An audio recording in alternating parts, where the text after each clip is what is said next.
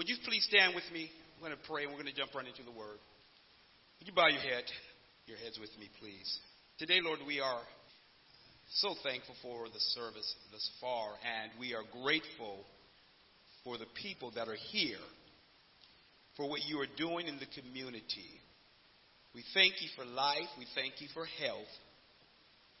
We thank you that we understand and know now that life comes from, from you.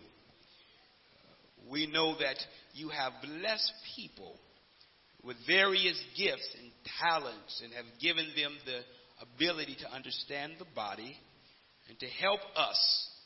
And today we pray that we will take preventative measures to take care of the body that you have created. Today, as we delve into the Word of God, we are always uh, reminded that we need to hear what the Spirit is saying to the church. We need to walk out the life of the Word. We need to be prepared to allow the Word of God to transform us from the inside out.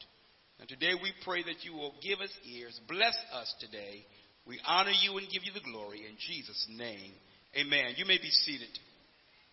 I preached this sermon back in January for Jesse's funeral. I'm going to take the same passage, which is part of our series, and add some other points, but I'm taking the same passage that I preached. And I thought, well, should I go over? I said, no, this is part of the next course that we've been studying. And so, for those who may hear some of the points referenced, you know that you've heard some of them before. Matthew chapter 20, verses 1 through 16. Matthew 21 through 16. As you know, we've been taking our time and going through the study in the book of Matthew. We have been in Matthew for some time. And so today we want you to continue to follow, and you can even read ahead In fact, if you want to read the rest of Matthew, the next few chapters, please feel free. This is what it says, Matthew chapter 20, verses 1 through 16. For the kingdom of heaven is like a master of a house who went out early in the morning to hire laborers for his vineyard. After agreeing with the laborers, for a denarius a day, he sent them into his vineyard. And going out about the third hour, he saw others standing idle in the marketplace. And to them he said, You go into the vineyard too, and whatever is right, I will give you. So they went, going out again about the sixth hour. Excuse me, so they went. Going out again about the sixth hour and the ninth hour, he did the same.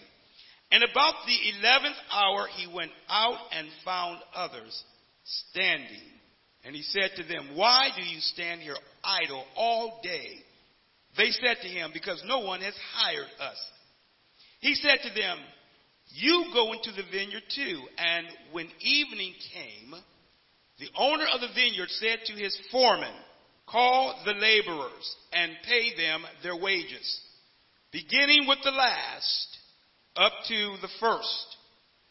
And when those hired about the eleventh hour came, each of them received a denarius. Now when those hired first came, they thought they would receive more, but each of them also received a denarius. And on receiving it, they grumbled at the master of the house, saying, These last worked only one hour, and you have made them equal to us who have borne the burden of the day and the scorching heat. But he replied to one of them, Friend, I am doing you no wrong. Did you not agree with me for a denarius? Take what belongs to you and go. I choose to give to this last worker as I gave give to you. Am I not allowed to do what I choose with what belongs to me? Or do you begrudge my generosity? So the last will be first, and the first last. The title that I've given this message is We Are Recipients of God's Grace. We are recipients of God's grace. Chapter division breaks in the Bible, chapters 20 and various breaks in the Bible, they are not inspired by God. When we look at the chapters and the divisions, chapter 1, verse 1, they are not inspired by God. God's word is inspired, but where the divisions occur, basically scribes put those in to make it easier for us to understand. Because the writing used to be just straight on a scroll, even without punctuation. And so when we look at chapters and verses, those are not inspired, but God's word is inspired. God's word, it is his breathed out word. The word of God is his word. It comes from him. And when we consider the fact that Jesus is the living word, he is the Logos, the word of God, we need to understand that he values what he has put on the pages of Scripture. The parable that Jesus continues to tell here, that he begins to tell, it flows from what Jesus has already been saying in chapter 19 that we have been studying and reading. When the Lord talks about the last will be first and the first last, if you recall, there had been a young man that ran to Jesus saying, What must I do to inherit eternal life? And as we've gone through that, so when you look at chapter 20, you, I don't want you to think that there's a whole new scene. It is a continuation of what the Lord has already been discussing, and he gives further evidence of this in the parable that he now gives. Let me say this at the beginning as we get to point one. The, the parable that we, that we have here, and something that we've discussed on Wednesdays, is can anybody tell me how many points does a parable have? How many main points? One. I see a hand back there. One main point is what a parable makes. It may have different things that you can get out of it, but it is primarily addressing one point. The key focus of this parable is dealing with God's grace and His mercy. And we'll look at that as we go through this parable. Point number one, and I'm using the same points that I used in the service back in January, and that is the hiring of the workers. The hiring of the workers. Matthew 20, verses 1 through 7. The common place to find a worker during these times was the marketplace. If you wanted to be hired, if you were a day laborer, you needed to be in the marketplace. Jesus has to continue to expand our understanding of who he is. And so Jesus uses one of his wonderful parables to teach a great truth about his grace and his mercy. Let me say something just briefly about grace and mercy. You don't deserve it. I don't deserve it. You can never earn or work for or merit God's grace and his mercy. He, he tempers this, this world's, the wind, he tempers the world's atmosphere, and he lets and allows you to be able to breathe. He allows you to be able to enjoy the sunshine. You cannot pay for that. You cannot pay for the sun. You cannot pay, you cannot pay for the wind. You can't pay for the wind. God gives that. You cannot pay for heaven. That becomes a very key point for many people because when they talk at many, many times at funerals, they are always talking about how good a person was, and so therefore they are going to heaven. You cannot earn your way into heaven. And even though this parable is not dealing with salvation, we can glean some points from this here. If you're not careful, you will begin to think that if you work hard enough, you can get to heaven by your good works. It is a fallacy. It is wrong thinking. The only way you get to heaven is when the Lord sees that the blood of Christ has been applied to your life. We will be rewarded for the works that we do here, but your salvation, how you get to heaven, is based solely on what Christ has done. And understanding, as I said, that chapter and verse, the breaks in the Bible, helps us in our reading. The flow of Jesus' response to Peter's question and the events that have occurred with the rich young ruler in Matthew 19 are still a part of the, un, of the unfolding of Jesus' teaching. He continues to unfold this matter of how then can a person get to heaven if the rich can't get there? Lord, how in the world? It's a matter of God's grace. When we look at this parable, the workday in these times uh, would be from 6 a.m. to 6 p.m. as a reference. They basically work from a 12 hour day. Even though we know there's 24 hours, their day was a 12 hour day. The time is considered hourly between the hours of 6 a.m and 6 p.m. So when the Lord talks about going out at the third hour, that would be 9 a.m. When he talks about going out at the sixth hour, that would be noon, and so on. But when you get to 6 p.m., the day basically changes to what we basically call the watches of the night, which normally are in spans of three. So from 6 p.m. to 9 would be the first watch. From 9 to 12, the second watch, and so on. But in the time from 6 a.m. to 6 p.m., we find that the hour is used. And so we note that Jesus goes out in the morning and he finds people in the marketplace waiting to be hired. 6 a.m. That's early. Some of you all are just turning over at 6 a.m. to continue your sleeping. Nothing wrong with that, unless you're supposed to be at the job at 6 a.m. We know from the start of this parable, it is a comparison of what heaven is like. He says it right at the very beginning. It can be compared to.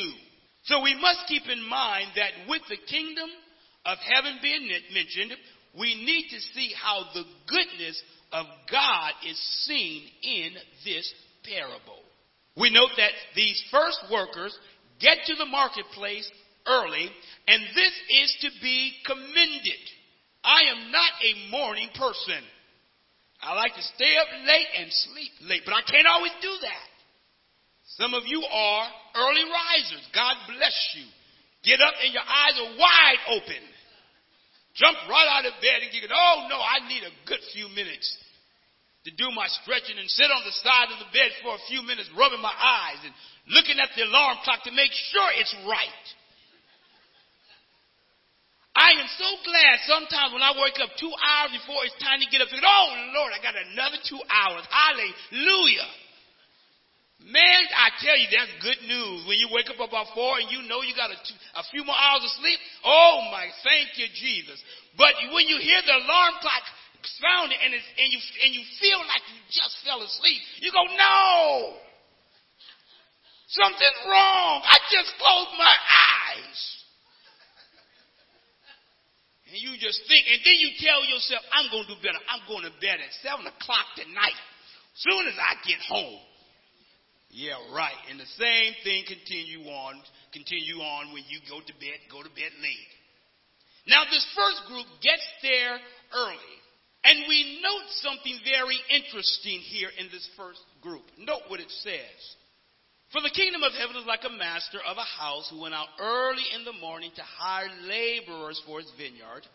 After agreeing with the laborers for a denarius a day, he sent them into his vineyard. We know right from the top that in the first group that Jesus, that the Lord talks about in this parable, where the master of the house goes to, we notice that there is a contract that is established. We note there is a verbal contract with these workers, and they come to the agreement for a denarius a day. That was the common pay for a day labor. It was the common pay for a Roman soldier. It was actually considered good pay. In your Bible, it, say, it may say a penny. Please don't put our copper penny in the sense of value back on this time. Quite different. The values were quite different. So a denarius would be considered good pay for that day.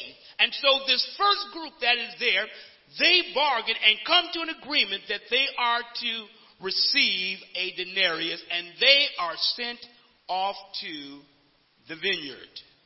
Now the next three groups who are hired by the owner at the third, the sixth, and the ninth hour, we are told that he says to them, Whatever is right, I will pay. We don't have any contract being established with the next three groups. Five groups in total. The morning group, the groups three, six, third hour, sixth hour, the ninth hour, which would be 9, 12, and 3 p.m. But we do know something about that first, the, the group in the third hour. He noticed that they were standing idle. And he sends them into his vineyard. Now, this next group there has to understand and believe that the pay that they are going to receive is going to be fair. They leave the decision of what they're going to get with the master of the house. They must believe him to be a fair man, and so therefore they don't even haggle over the amount. Whatever is fair, I will pay. Interesting that the manager has the ability to pay. There's no even mention of how many workers each group has. We know there's more than one, there seems to be several. You all go into my vineyard to work. Do you not know that God created work in the very beginning of time? In the very beginning, in the garden, Adam and Eve had work. They were to tend the garden that God had made. I was so glad this, this morning when I drove past a certain house on Drake Avenue where the weeds were taller than the house. It had been cut. I was glad to see that. All the other houses looking nice, but that one house needed to be cut. The grass needed to be cut. I was glad to see that this morning. It shows and tells me that somebody cares. At least when they did it. If you don't take care of certain things, it will overgrow. God is not going to come down and cut your grass. We expect God to not only supply the job, but to go do the work. The Lord has given us the ability to go work. Bless the Lord for those who have been able to work and retire. But you know, oftentimes what people do when they retire is, I got to find something to do. I need something to do. Why? Because God has put it within us that, what, that we want to do something. It doesn't have to be something all day, but we want to find something to do. Can be, can be something around the house, whatever it may be. Because God has put that in the heart of people. And so he sends these individuals out and tells them to go work. We then have the owner going back to the marketplace at the 11th hour. That would be 5 p.m. One hour before quitting time. Now, in this 11th group, there is a question about why they have been standing idle all day long. With the other three groups before, there is no, no questioning, there's no discussion. But with the group that has been there, that is now there at five, there is a question that's asked of them by the master. He says, Why do you stand here idle all day. We note in the first group that there was a contract that was developed. We notice in the next three groups that he says, whatever is right, I will pay. And then we find that when the answer comes from the day laborers, he says, no one has hired us. And the owner of the house says, you go into the vineyard to work. There's no further discussion about why. There's no discussion about were you guys here early enough? No. The fact of the matter is that they are sent. Now let me say this. We note that this landowner, this manager of the house, also the landowner, he continues to go back to the marketplace, and it does not necessarily appear that he's really in need of workers, but it seems like he is going and he's looking for people to go out and work because he wants to bless them. There is no question at all about, well, I, I, I only have this much left. No, there seems to be enough work that needs to be done. Maybe it's harvest time as he harvests the, harvests the great harvests the grapes, and then therefore he needs the extra help. That could be the case, but there's no question about it. It seems that he has more than enough to be able to help meet the need. And so he hires this fifth group where there are no terms disclosed that we see.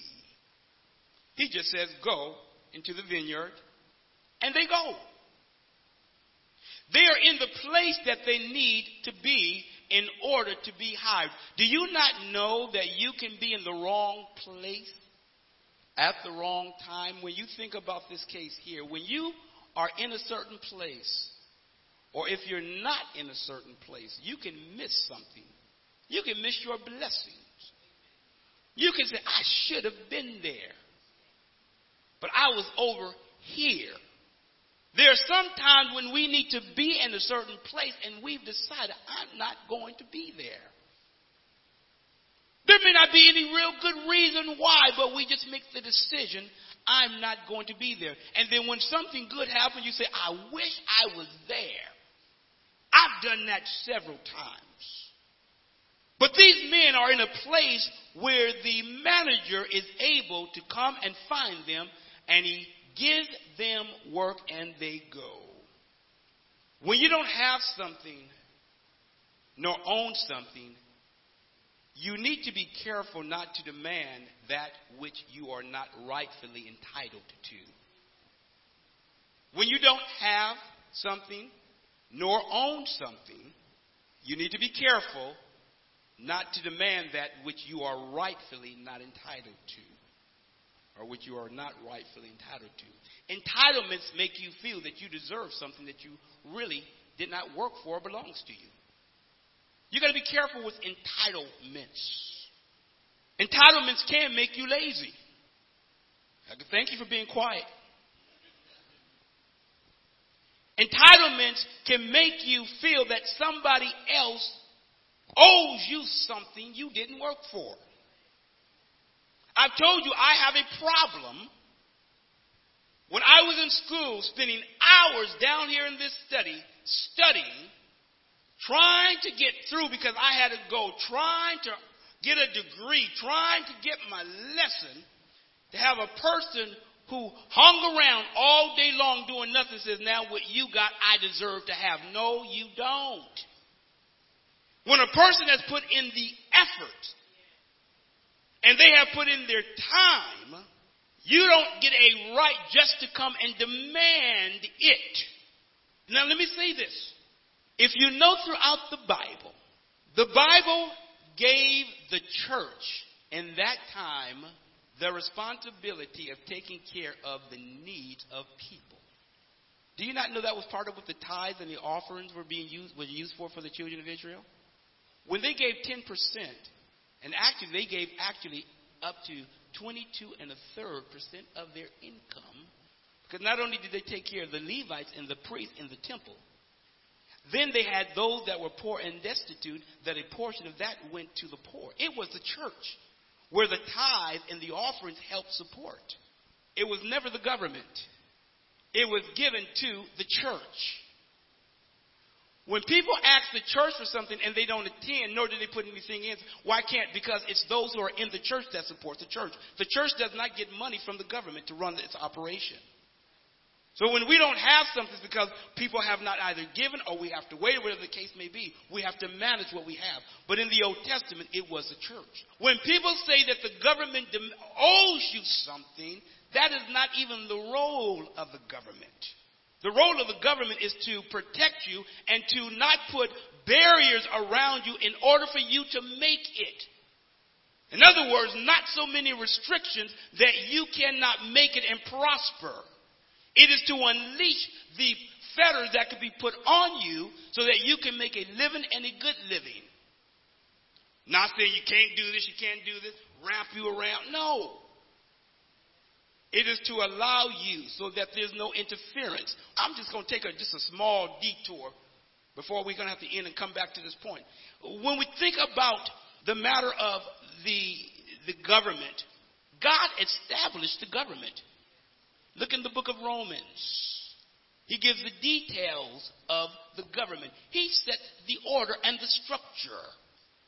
So one has to be very careful when one looks at the government and the role of the government. When we think about the church and they talk about separation of church and state, many people misunderstand what that really means.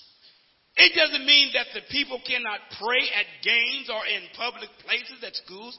It meant that when we came here, one of the things that was important was that the church or the government didn't impose its value on people to be able to establish their own religion and actually reign freely and develop and worship God as they saw fit. That was part of the practice.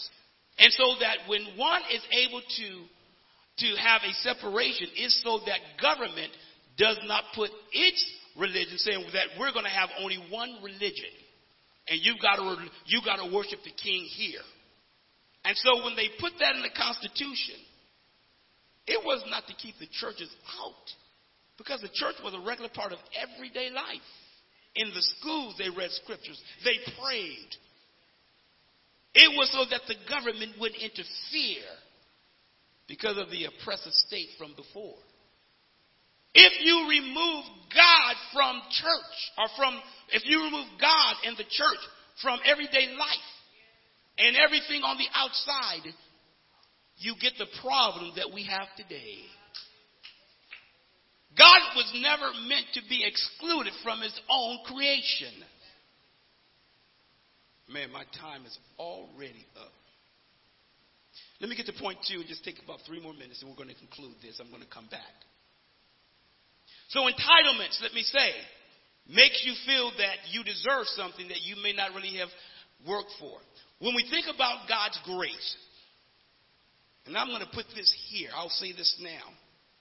When we think about God's grace and mercy, God's grace gives us something we don't deserve. So when the government gives you something, there should be an appreciation but not a demand that it owes you. See, when God gives His grace to you, He is giving you something that you didn't work for. It is a gift. When He gives you His mercy, He is not giving you something that you really deserve, which is punishment or the consequences of sin. So God's grace and mercy are vital to understand for people in the body of Christ and in this world. We live under the grace and the mercy of God. The church has its existence because of God's grace. These workers and this parable is dealing with God's grace. This, this landowner didn't have to give them work. He didn't have to give them anything, but he did. Point number two, and I'm going to make up a couple points and end here. Payment and responses. Payment and responses. The owner of the vineyard had his foreman to call the workers in at the end of the workday, and starting with the person hired last, who worked only one hour, gave him a denarius. I'm going to put a pause right there and pick up the next time.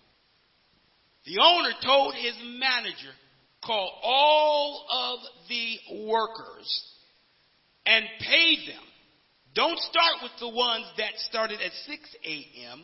Start with the ones that came at the 11th hour and give them a denarius, a day's wage.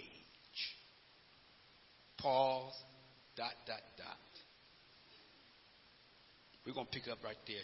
So if you want to hear the conclusion, you got to be here next week. As we conclude, the title is We Are Recipients of God's Grace. Aren't you glad that God gives us the freedom to worship Him, to honor Him? He gives us the freedom to even say no to Him. But with such a loving and a great God, why would people say no to Him? And in conclusion, I need to go back to this one rich ruler who came to Jesus who asked, What do I need to do to have eternal life? And the Bible says, if you read that story, this young man, when the information came to him, what to do, he turned away and walked away.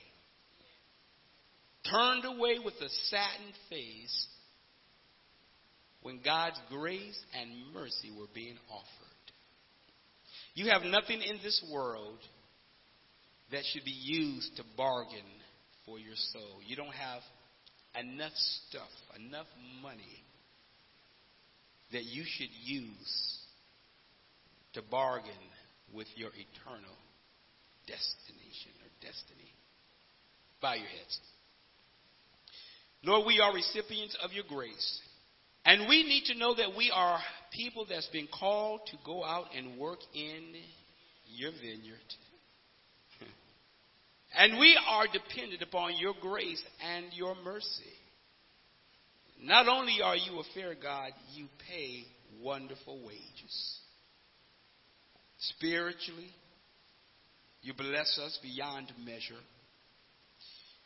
We look at the kingdom of heaven, the fact that you have even put that on the table for us is worth more than anything that we could ever possess. And today we praise your name for you being generous and kind to us. We have to be so very careful that we are not demanding, but that we show appreciation to you. For we know that our help and our life and our strength comes from you. And you give us the freedom to be able to show you through the exercise of our worship how much we appreciate you. We can just simply say, Thank you, Lord, for your wonderful gift. Thank you, Lord, for those willing to help. Thank you, Lord, for those willing to bless. Thank you for all your provisions. Now help me also, Lord, be a giver and not only a consumer, but to be a worshiper and giving thanks to the Almighty God. We do love you today and we give you glory. We give you praise in Jesus' name. Amen. God bless you. Pick up a part two next week. Amen. God bless you.